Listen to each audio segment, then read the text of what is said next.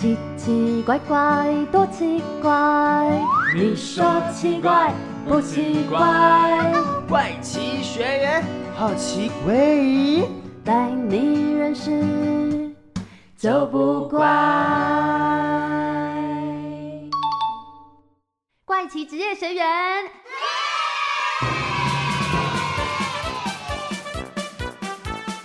同学们，大家好，欢迎再次回到怪奇职业学员，我是班导师少平。嗨，我是班长卡尔。嘿，我是资讯股长俊孝。耶，我是康乐股长柚子。想问你们平常喜欢跳舞吗？哦，卖萌话啦，我是舞痴呢，跳起舞来左右都分不清楚。Come on，跟着柚子动子动，跟着柚子动子动。哎，柚子，你也太厉害了吧！像我就只会跳草裙舞而已。没关系啦，不管是哪一种舞风，都有自己的特色啊。老师今天邀请到的客座讲师就是钢管舞者，先请资讯股长俊孝帮我们介绍一下吧。呵，高好哇！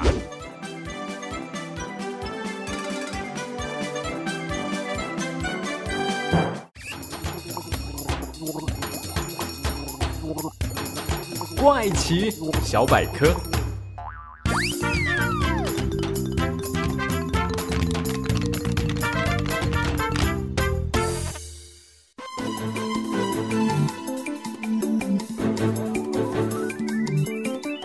老赖的西尊，不管是庙会、尾牙，还是各类活动，你你你的眼球，是不是也被穿着火辣性感的钢管舞者给通通吸过去了嘞？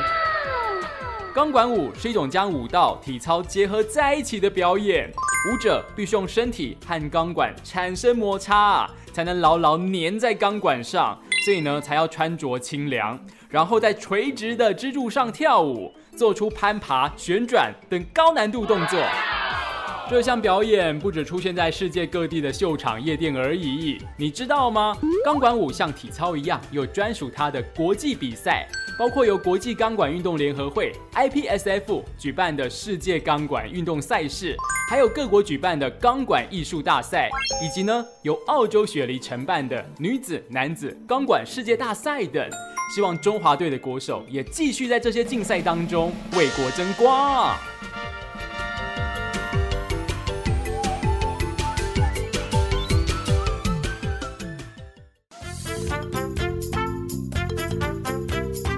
听完俊校精彩的怪奇小百科之后，跟着我们一起去校外教学，听听民众们对于钢管舞者的看法吧。大家准备好了吗？怪奇校外教学，Let's go！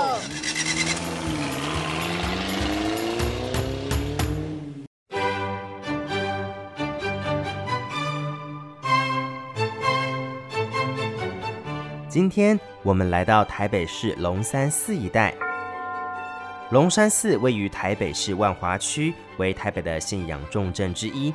这附近最热闹的就是华西街，从前是船夫与码头工人的落脚处，所以呀，场馆酒楼林立。二战后曾是有名的红灯区，耶，至今因为都市发展的关系而转向观光产业。究竟在这过去曾风光一时、灯红酒绿、纸醉金迷的地方？人们对于钢管舞者的看法会是怎么样呢？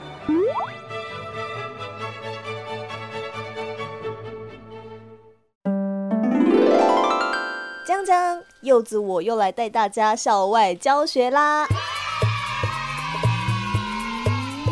今天究竟会听到什么对钢管舞者的想法呢？来，跟我走喽！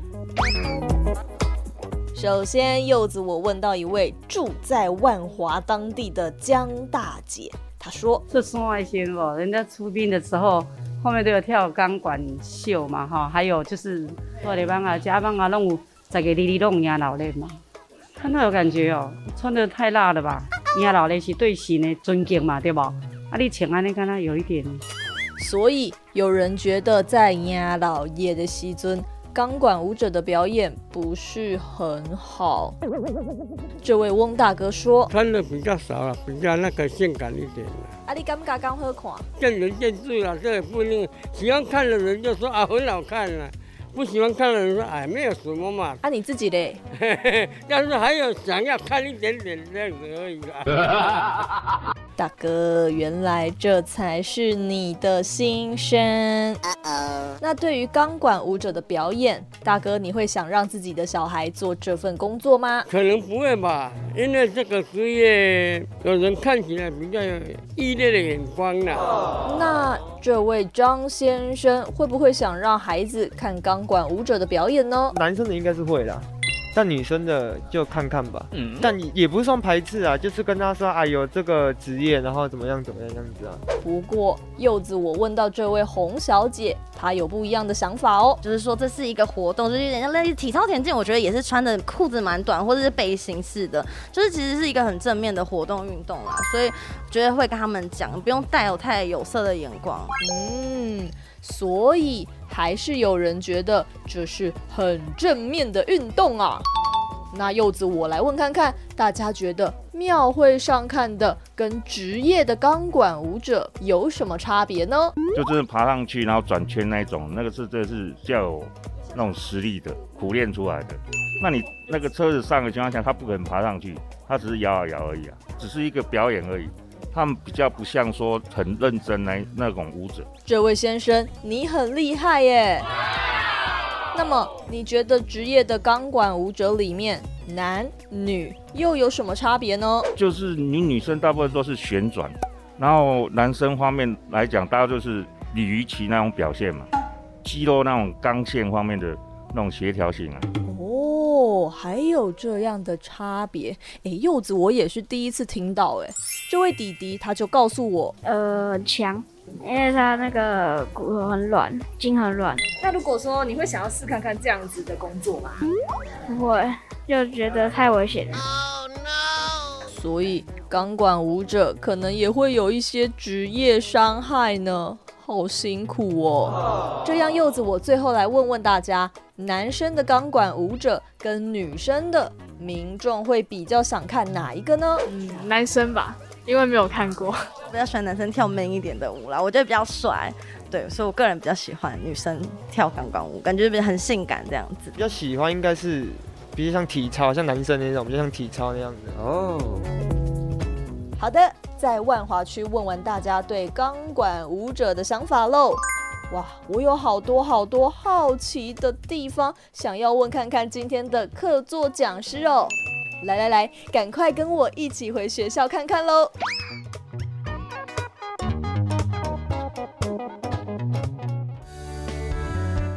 今天的客座老师有两位，首先是 Brida 老师，他一开始在夜店表演，后来尝试接触钢管。为了做出各种创新动作，除了上国外网站找资料，也展开自我训练。没想到这一挑战就停不下来呢，不止在国际的钢管运动赛事摘下金牌，还创立中华民国空中极限竞技武道协会，带着无数对钢管运动有热情的学员，小到国中，大到中年朋友，钻波龙舞呢。只要有兴趣，就一起用钢管来为国争光。另一位老师 Ian，身高一八零的他，以男性的力与美羡煞全场，得到二零一七年澳洲雪梨男子钢管世界大赛的特别奖，还有二零一七年菲律宾钢管世界杯大赛半职业男子组亚军。另外呢，Ian 还上过台湾各大综艺节目，表演过超高难度的男子双人钢管，搞不好你还看过嘞。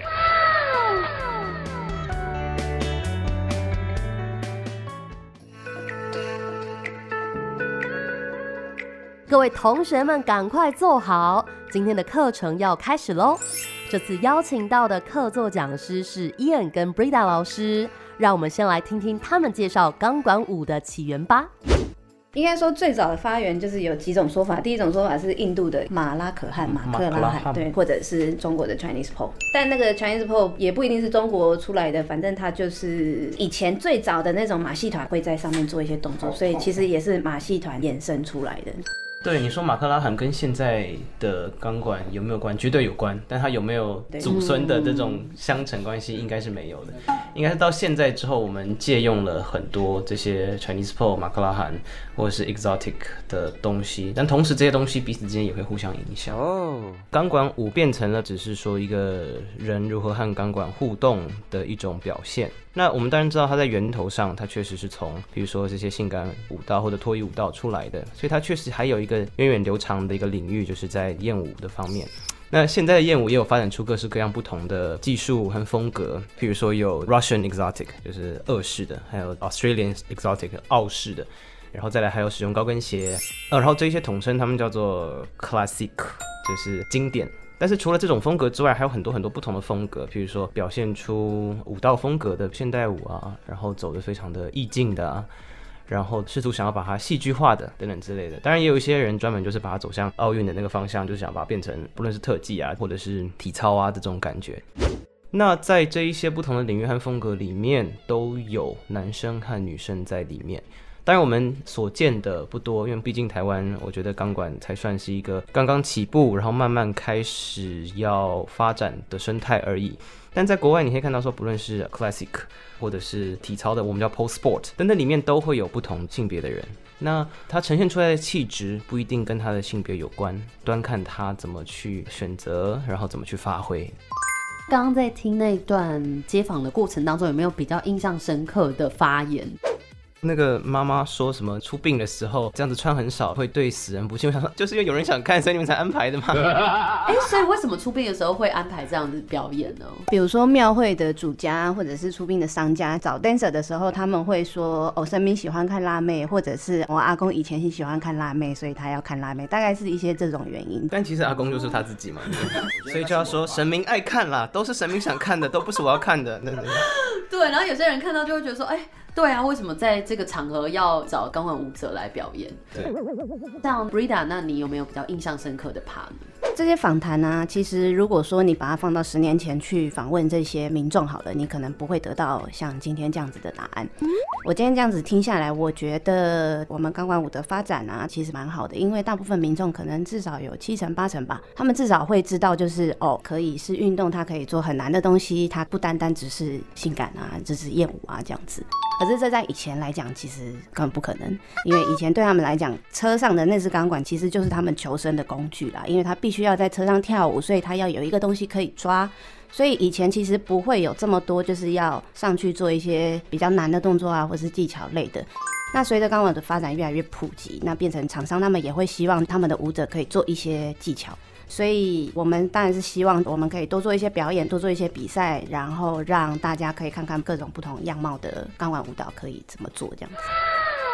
那请 Rita 跟燕老师可以跟我们分享一下，当初是怎么踏入钢管舞这个行业呢？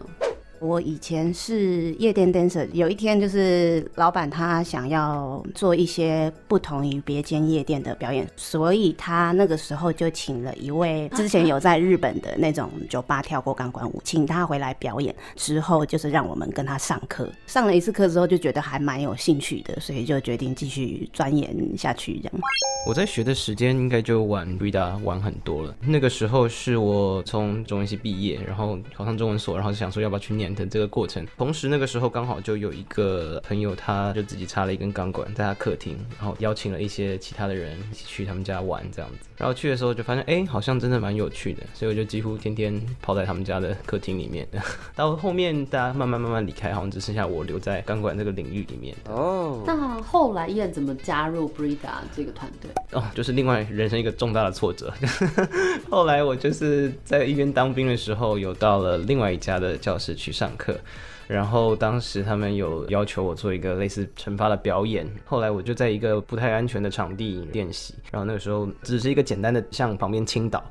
可是青岛的时候旁边是一个玻璃的门，我就把玻璃门推破了，所以就把我的一根肌腱就是刺断，然后中间就经过了漫长的手术还有复健的过程，所以那个时候非常低潮，就离开了那个教室。刚好那个时候 Dancing Post Studio 刚开，因缘际会我可以去那边哎看看，然后发现哦这边不论是空间啊，或者是风格啊，或者是风气啊，都跟之前蛮不一样的，所以我就跑来这个地方。后来开这个钢管教室之后，怎么接触说要去国外比赛的呢？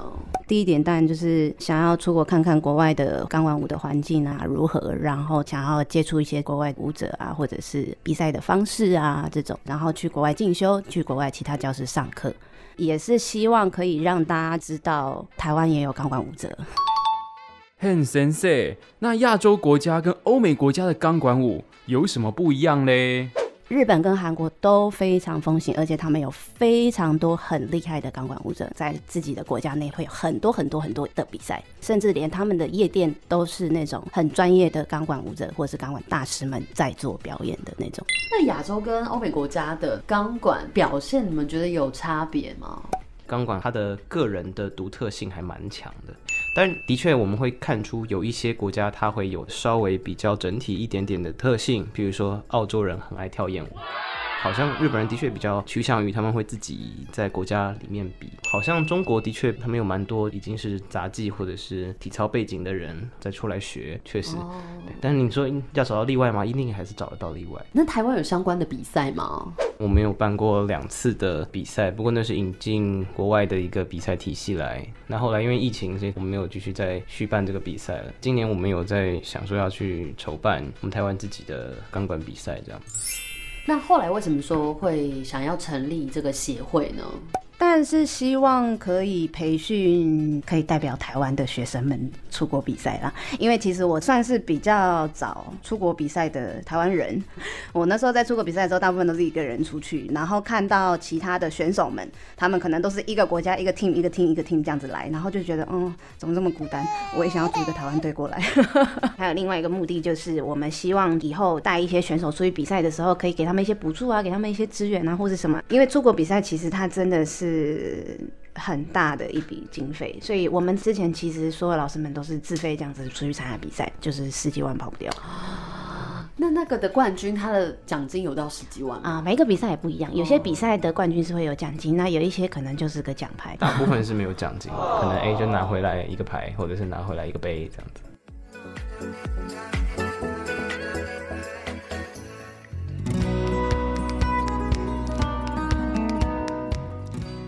哇，原来老师们代表台湾参加国际的钢管舞赛事，不一定有奖金可以拿，甚至还要自掏腰包参加比赛哦，真的好辛苦哦。不过也因此感受到两位老师对钢管舞蹈的爱呀。像贝达老师是从夜店舞者转跳钢管舞的，而伊恩老师则是连受伤了都还坚持跳下去，真的是很不容易哎。对呀。不过我们看到的钢管舞者大部分都是大人，不晓得当钢管舞者的年龄有没有限制呢？比赛的话就要看赛制，通常你看赛制就可以看出这个比赛它的特性是什么。譬如说，如果我这个比赛我想要鼓励初学者，我就会分很多不同的初学者的等级给大家来比。那有一些赛制专门是走奥运体操这个目标导向的话，它就会分很严格的年龄。比如说十八岁以下，他可能还要再分两组，一个是青少年，一个是幼年，他的集距就会切得很细。那我之前比的那个比赛就是比较注重舞台效果，他就是想要看大家在上面争奇斗艳的表现，所以他只要十八岁以上就可以了。哦，顺便提到说，刚才在听那个街访的时候，有听到说，哎，那如果小朋友去看的话，会不会想要回避啊之类的？我们教室有小朋友是在我开始之前他就已经开始学了，然后一直学到现在。他六岁的时候，我都还没开始学钢管，对他好像总算上国中了吧，是吧？我不知道想了多少次说啊，如果我十五岁或者五岁开始的话，会好很多。因为我大概二十四岁我才开始做这些事情，所以起步真的很晚。但如果你年龄大，也不要气馁。我们也有一个老师是年龄很大，五十五十五了，他好像也是四十八岁才开始跳，也是跳的相当相当的好。先生，我有问题，嘿，比赛的项目评比内容大概有哪一些嘞？评比的部分就是要看赛制。比如说，如果我们去比 IPSF 的话，它的比赛规则它就是一本书，对，然后它会画出每一个动作，然后你要符合一定的角度，停一定的时间，转一定的圈数，它才算你几分。然后它有一个完整的加分制、扣分制的系统，那那个可能就是走 Pole Sport 这个路线。那另外一个是老师们也都蛮喜欢的比赛，它叫做 Pole Theater 钢管剧场。那它比较有趣的地方就是它其实有分几个细项，它有 pole art、p o drama、有 p o comedy，还有 p o classic。像燕老师他有去澳洲比 Mr. p o Dance，那应该原始的应该还是 Miss p o Dance 啊，就是钢管小姐比赛。它的赛制是我看过就是最胡搞瞎搞的一个赛制，评分项目只有三个：钢管技巧、艺术表现，然后地板表现。非常非常非常粗糙的一个评分项目，所以在比赛的时候胡闹的那个性质还蛮高的，所以我还蛮喜欢。如果我本身是有舞蹈基础，但不是钢管，我再去学钢管的话，会比较容易吗？不留手汗的话会，因为它有很多很多很多不同的挑战嘛。但是其中有一个最底层的就是手汗的问题，所以如果有手汗的朋友或者是同学们，通常他们会花一段时间去克服它。的确有人就直接去动手术了，不过我们也有一些老师就是用电疗，或者是一些周边的商品，或者是你就是习惯了，所以动作熟悉了，你就比较不太容易流。因为像我知道体操是不是会弄一个粉？对，对于跳钢管舞这件事情，这个辅具或帮忙是好的吗？我们用的大部分都是一些滑石粉这种东西去把它调出来的。那它需要一些稀释，因为如果说只单纯用粉的话，它会有一点太干到滑。所以像我们的那这种 grip 它就有很多不同的品牌，所以会有很多适合很会流手汗的，或者是你只会流一点点的，所以这些东西也是你自己要试过了你才知道。对，没错没错。那除了手之外，还有其他部分也要全身啊，比如说下半身很容易太干，甚至还要喷加湿，像是油性的东西在上面。让它的摩擦力增加一点哦。以前也有人拿那个什么刮胡泡，对哦哦，那个其实是澳洲人在用铜管的时候，他们的钢管是铜做的，所以上面的锈非常非常的厚，然后他们的摩擦力非常非常大，所以他们反而对他们来说刮胡泡特别好。他们对于他们的铜做的钢管非常有自信。就我去澳洲比赛的时候，有一次在上厕所，那个门板的背后还写了一个非常非常大一面的解释，为什么我们用铜管，而且为什么我们对我们的铜管非常自豪。澳洲的钢管发展有非常深厚的燕舞的底子，他们很多很多的学生非常热爱跳艳舞。在这个状况底下，钢直的钢管它比较光滑，比较难握，但对于我们来说比较好，因为我们做一些固定旋转的时候，它的摩擦力不会那么大。但是对他们来说，他们会希望尽可能的让所有人都没有抓握钢管的问题。所以他们不止把材质选成铜质的，而且他们还把钢管的直径缩小了。那我们的钢管一般是四点五的，澳洲他们是三点八的铜管，所以他们会希望把钢管弄得非常非常的粗糙，而且好握，让任何人都可以握的。可是这样不会很痛吗？会啊，所以我做固定旋转的时候，我都觉得天哪，我的手要爆炸了，而且就下来的时候手上就是绿的。哦，所以你去澳洲的时候就得用他们的铜管。对对对，因为他们连比赛都是用铜管。我提早了一个礼拜还是几天，先去那边抓着他们的铜管练习。粗细的差异啊，对你们这些 dancer 来说是怎么样的影响呢？平常习惯抓这样子，然后去做动作，那你可能变小了一点，你就要稍微适应一下。然后或者是说你用身体其他部位去夹住钢管的时候，那我们通常习惯夹四点五公分的钢管，所以它的距离大概是这样。那可是它变成三点八或者是四，我就要用更多力气，或者是我身体要更挤，我才有可能去夹它。所以其实都需要一些时间去适应。那我想问一下，就是我们讲身高或者是体重，它会影响到我们跳钢管流畅度，或者是说会不会有一些限制之类的吗？这我忍不住想抱怨一下。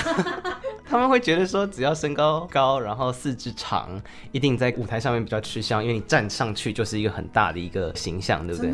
我以为是比较不好做。对，没错。因为手长脚长，感觉会跟钢管这样子打结呢。打结对我们来说是好事，因为我们有很多的去缠手或者是绑手的动作，然后在肢体展现的方向是好事。但我很长很长抱怨我的身高，我一百七十九。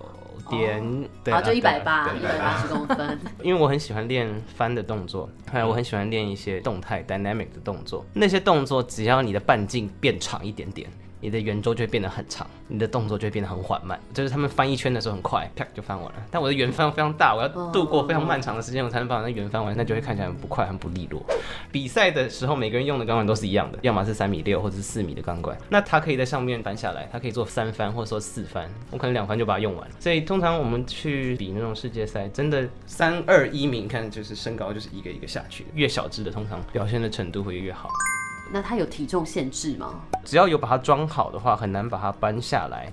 我们的钢管一定是上面有锁膨胀钉，然后把它锁紧在天花板的水泥里面，下面有打地洞，然后有那个插销是插在地板里面。不止身高高嘛，我体重应该也是最重，所以通常我们自己在办比赛的时候，钢管装好之后，一定会让我本人试管，我就想办法带我全身的重力在上面，用最强的力量去甩动它，然后它 OK 的话，应该其他人也 OK 这样。那可以请你们分享，就是有没有哪一次比赛是你们自己觉得还蛮自豪的一次演出呢？比赛的话会比较困难一点，因为要得分嘛，所以通常要安排一定动作的难度，还有动作的种类，所以能够展现自我的部分比较少。那之前公演。比较可以，就是按照自己想要跳的东西去跳，然后再来也不用有时间限制。比赛的时候，他会要求你在比如说三分半、四分钟以内要跳完。对，那表演就还好了。这样我们第一次公演的时候，我就排了一个六分钟的，那我就不用一直出现在钢管上，我就可以在下面做我要做的事情。当时就排了一个迎接亡魂，然后送走亡魂的一个故事，这样。哇！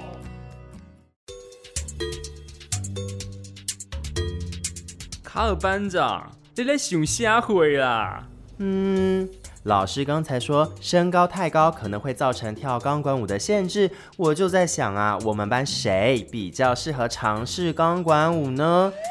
啊，我知道了，少平老师。哎哎，走，我们去看看少平老师实际体验钢管舞的现场吧。那待会儿要做的这个动作叫做小天鹅，好不好？这个动作就是用两个肚子，还有两个大腿，好，这些就让我们大腿的肉。所以待会我们先把双手往上延伸，一样脚尖垫高，然后两手往内旋。我们待会儿会用肚子的肉，哈，如果你需要的话，用肚皮的肉去粘住钢管。我们待会拉起来之后呢，把左脚往前指，右脚会翘过左脚，所以左脚是水平的，然后右脚是翘二郎腿是翘过去，所以一样垫脚，两只脚拉起来，右翘左。好，待会人往左边倒，左手移到你的肚子，右手的腋下过钢管，两脚膝盖弯曲拉起来就可以。这个好像蛮多步骤的，对不对？好了，没关系，我带你一步步做。来，双手往上延伸，很好，肚皮接钢管，来右翘左，左脚伸直，膝盖过钢管。来，一二三，Go。很好，左脚伸直，左脚伸直，对，很好，人往左边倒，很好，左手移到肚子，对了，很好，对了，很好，来右翼过钢管，很好，来压住它，很好，来膝盖收好，两脚膝盖收好，脚背压好，脚背两个脚背哈，脚背。对，很好，脚背。对了，要怎么压？对了，好多了，不要勾脚背，好好压，好多哎，不要勾脚背。对，好多了，好，来，左手拉开来，三分钟，三、二、一，很好，左手回来，右手往上抓，好痛哦。对了，还不错。真的吗？真的有不错吗？还行了。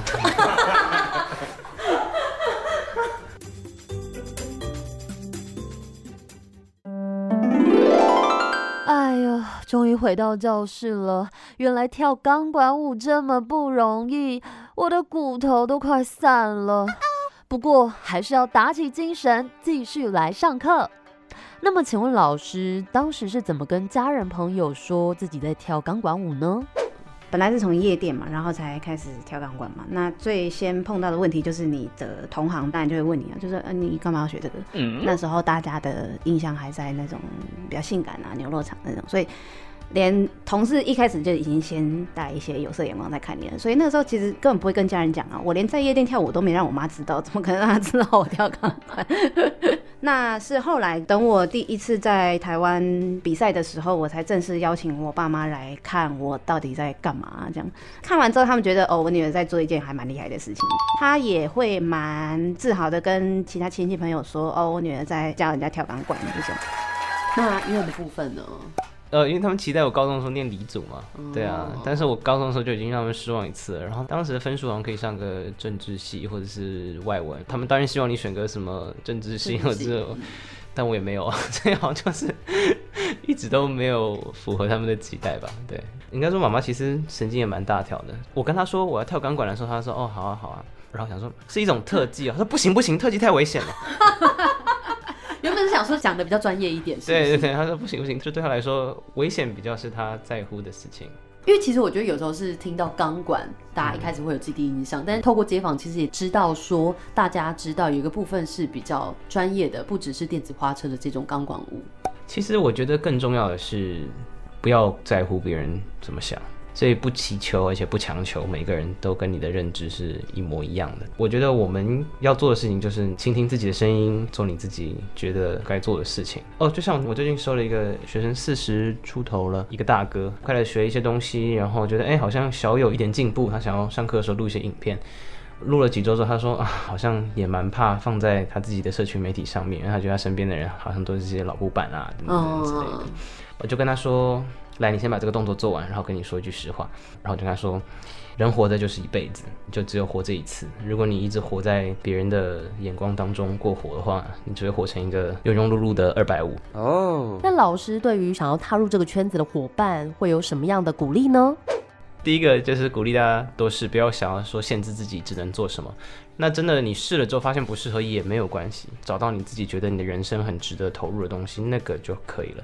刚开始跳钢管的时候，我都会觉得哇，他们好厉害、好强，这些动作好难。然后你稍微学了一点点之后，你突然会有爆棚的自信，就觉得 你看那个动作也就只是那个什么啊。我比如说有一个动作就是用两手支撑，然后上下颠倒的那个叫做 handspring。那时候就觉得啊，等我会 handspring 的时候，这些我都会了。但是真的等你会的时候，你才发现哇，差得远。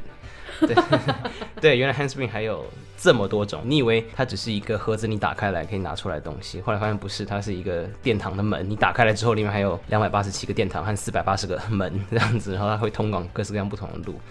所以刚开始的时候，你看事情可能只有一个线，譬如说，哎，那个同学比我更有力，哇，这个同学很软，它就是一个线的概念。但是后面你就知道，它除了体力、柔软度，然后资质的这个向度之外，它还有不同领域上的向度，所以它才可以撑起一个面。但当你可以理解到面之后，你过了更久更久，你还发现说，其实还有更。复杂而且更高维度的层次去理解它的时候，你就会撑出一个立体的概念去看待这件事情。会遇到有些朋友说：“哎，跳钢管有很难吗？不是大概就这样吗？”没学过的都会觉得哦，好像很难。大部分就是那些学了一点点的，他可能来了之后，他会跟你说：“哦，我可以上中阶，哦，我会倒挂，哦，我很厉害。”很多就会一点点的时候，你就会觉得看这些动作哦，大概就差不多，我应该也做得到。对。可是真的慢慢去学习的时候，就觉得是学无止境的。对，当你的眼界越宽广的时候，你越会发现自己真的是很渺小的。对，就是刚开始的时候，一个男生踏入钢管教室是蛮稀少的。那后来慢慢开始有男生在跳，那刚开始大部分也都是男同志在跳，但是后来这几年就是出现了很多很多的是这个异性恋的男生，特别是很多街头健身或者是健美或者是重训背景的异性的男生在跳。然后我们教室也有男跨女跨性别的学生在学钢管。呃，我后来去 Mr. Pole Dance 的时候，还碰到一个做过手术的女跨男的一个钢管表演的舞者。很重要的是说，无论是你先天的条件是怎么样，这些东西会不会给你限制？当然会，但是没有一个限制可以大到阻碍你最后去做你自己的样子。我觉得钢管对于大家来说其实没有那么多限制，甚至在国际的比赛上。还有一个组别叫做 disable，缺手缺脚的一些人士，他们也还是有在做钢管舞这一项运动。所以其实怎么样的人都可以来学钢管。那学钢管这件事情也没有我一定要做的怎样才叫好，我一定要做的怎样才不好。你自己开心，你自己喜欢就好了。